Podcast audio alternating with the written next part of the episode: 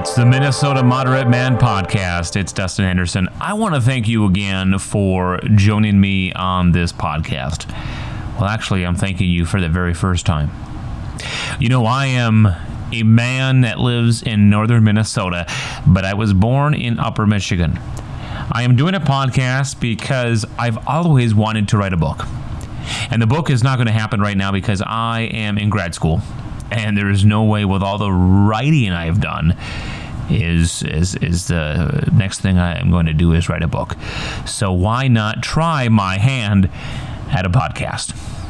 Because I used to work in radio and I really enjoyed talking over the airwaves.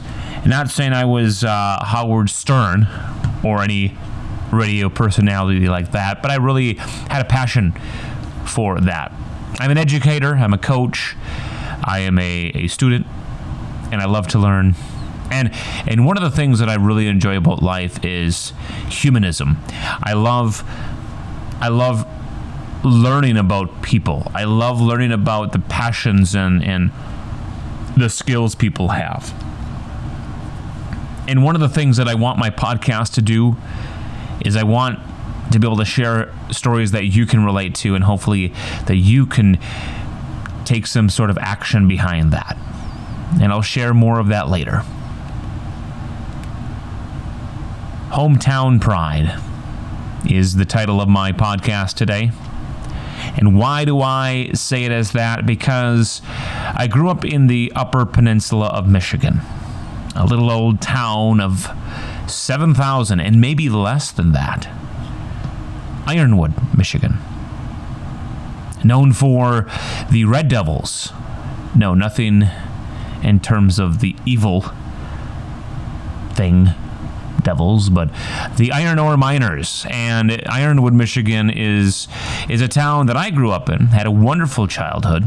Was very blessed with many opportunities. You know, to ride up and down the road with my bike, run around the neighborhood, get in trouble. You know, the typical things that maybe a, a child would do in a small town. But one thing I never really appreciated was at that moment in my childhood, in my teenage years, were the experiences, the landmarks, the people that were around me. I was well behaved for the most part. I thought I was pretty respectful. But I was eager to leave Ironwood, Michigan, the UP altogether, when I was uh, graduated from school, high school. I went on to Gogebic Community College for the first two years. Great, great school. I moved away and I was free. Man, I was gone. I was not looking back.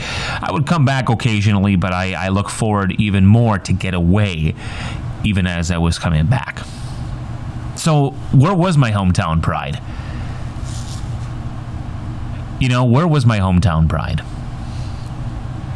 some of the things that we did when as a as a child, you know, we would throw apples at cars, get in trouble for hopefully uh, or not. Thank goodness we didn't hurt anybody throwing apples at their cars, breaking windows. I mean, not not intentionally. I think it was just more so. You know, you get really rambunctious, and those kind of things happen. But but why?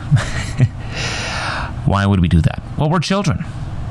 Ride bikes, go to Longyear Park, uh, you know, stay up, play kick the can, jailbreak. Yeah, you could probably relate to to some childhood games. I mean, you really enjoyed those. But then as you get older, you know, the mini golf course closes, and you know, they're really. I mean, you hang out with friends, you play video games, you ride your bikes. Again, very blessed. Not saying I was not, but of course, as you get older, I'm a senior in high school. Man, let's get out of here. You see all of your classmates leaving. Man, when can I get out of here? But later on, when I did move out of town, like I said, and became an educator myself after school and providing new professional opportunities for myself, I started to look back at a lot of people that were a part of my education in the early days. And, and I questioned and said, man, what kind of student was I? and then you start really to reflect and try to understand was was I a good student? Did I give my teacher a hard time? And then when you start working in the field of education, as an educator yourself, you start to realize, man, I now realize why Mr. Kukowski was that way. I remember reaching out to him as an educator myself and, and, and, and asking his advice on, on some things. And, and I really just started to think how, how appreciated I was of his of his skill as his teaching skill, and it's people like him that I really do appreciate and, and really am thankful for having people like him, Mr. Boyd and his humor, Mr. Erickson, Gordy, and Mr. Lou as as um, their energy level, but really enjoyed their teaching appreciated that hometown pride that my teachers gave to me. Mr. Uh, Mrs. Rubat in fourth grade, man, she would tell stories like no one else. And sometimes that would get you away from learning during the day. So what better way than than your teacher going away from the lesson and talking about flamingos. I mean, that was something of, of great joy. I mean, eh, of course, you're a fourth grader who wants to do a test or a reading assignment at the end of the day. Why not get Mrs. Rubat to talk about flamingos or Mr. Erickson about the Vikings? You know, it really wasn't until I was a professional in the field of my, my field as a director of the Boys and Girls Club, great organization, the nation's largest youth serving organization in the country, Boys and Girls Club. I was a director at the Boys and Girls Club in Duluth, very privileged in that sense. And one of the elements that fell under our five key elements was providing opportunities for young people, providing new opportunities, exciting opportunities for young people. And I thought, we need to provide these young people especially these teenagers, an opportunity to do something different, something they've never done before. And what better way than to bring them to my hometown of Ironwood, Michigan? Let's bring all these teenagers to the Upper Peninsula, live the Yooper life for, for one day, right? And I, I discussed this with our, our CEO, Todd along with other workers, Tim, and, and great, great, great people, right? Tim, yes, great person, uh, wonderful. Maybe even asking me, why would you do this, Dustin? and what a great way to bring the people, the young people, our teens, out of Duluth, Minnesota. And for many of them, have never traveled out of Duluth before. Asking the parents, permission, and the parents would say, Why are you bringing that's a long trip to Michigan? That's got to be a what, 10 hour drive? Well, we are going to Ironwood, Michigan, the, the westernmost part of the Upper Peninsula. We'll get there in less than two hours. And they were actually amazed themselves, never heard, hearing of, of Ironwood, Michigan. Yes, that is my hometown, my friends. I did this about eight different times, eight different trips, eight different sets of teens, maybe one or two with the teens that have gone before. Had a few teens that really enjoyed them from year to year that would want to get on the list to go. Eight different staff members and bringing them to my hometown. This is this is where I started to gr- grab a that that feel for for how I felt about my hometown. It wasn't until I took 15 teens, one staff member in a in a club van. Let's hike them all the way out west, out east from the west to Ironwood, Michigan to enjoy an overnight trip. And let's make an agenda. What's our agenda going to be? Well, we're going to make sure we stop in Ashland, make sure we stop at all these places, get them all hyped up, right? And I'll tell you right now, of all the eight trips, coming back each time, there was stories galore. stories galore that we would have because of our trip. Let me tell you a few of them. So as you uh, listen to this, think about maybe a trip that you had that really changed your life. And maybe not changing your life in terms of uh, you won a million dollars, but just a great memory. Right? The memory in itself is priceless, as we know. We should know that. And this is why I think hometown pride is something that that to me is important to reminisce about, to know that guess what? This is uh, this is what made me. And it's important to be able to find appreciation. So we get into town with these teenagers and we're thinking of ourselves as, as staff members what are we going to do with them? Now, we did have an agenda, and of course, we wanted to follow that. We wanted to make sure we brought them to Copper Peak and Little Girls Point and Black River Harbor. Let's bring them out to Bessemer and Hurley, experience the, the Northwoods, right? Obviously, the area is a little bit different than the west side of Duluth.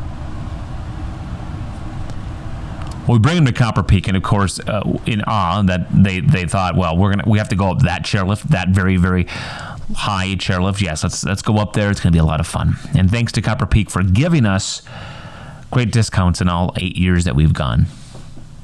Copper Peak, the one of the uh, of the six largest uh, ski flying hills in the world, the largest in the Western Hemisphere. There are six, I believe in the world, and, and, and five of them are in Europe. So when you think about it, we, we were at a landmark, an historic landmark that in 1994 was its last ski flying event. And I never went to that. Of course, I, I, I did not go to it because it was one of those things that you didn't think about going. And maybe I did, and I just don't remember because maybe it wasn't as memorable as I thought it was going to be.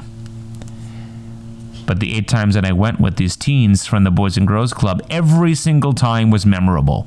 And I enjoyed it every single time to the point where I told my friends about it and their families, and they have gone themselves.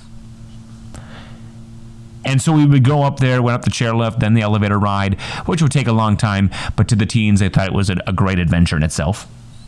And it was. Then you walk up and you go stair by stair, step by step, right through the metal mesh, you know, steps that you can look directly down. And of course, some of them are grasping on to the the railings. And of course, I'm not a big fan of heights, but of course, I have to really represent myself in front of everybody. And then, and then, you get to the very top and you take these selfies. And i have the pictures and the memories. And and to this day i have teens that are now in college still reminiscing about the copper peak trip. I just had a staff member that we had a conversation about that trip. And she said that it was one of the best trips that she's even taken. So copper peak. I recommend we took the teens out to Little Girls Point, Black River Harbor, of course, on the shores of Lake Superior. We live by Lake Superior in Duluth, Minnesota, but to them it was just a different environment, of course. The adventures of getting the black flies, the, the, the horse flies on them. Of course, going through the big, uh, you know, across the big bridge at Black River Harbor, an adventure that I thought, you know, just took for granted when I was younger. But to them, it was like they have never seen Lake Superior before.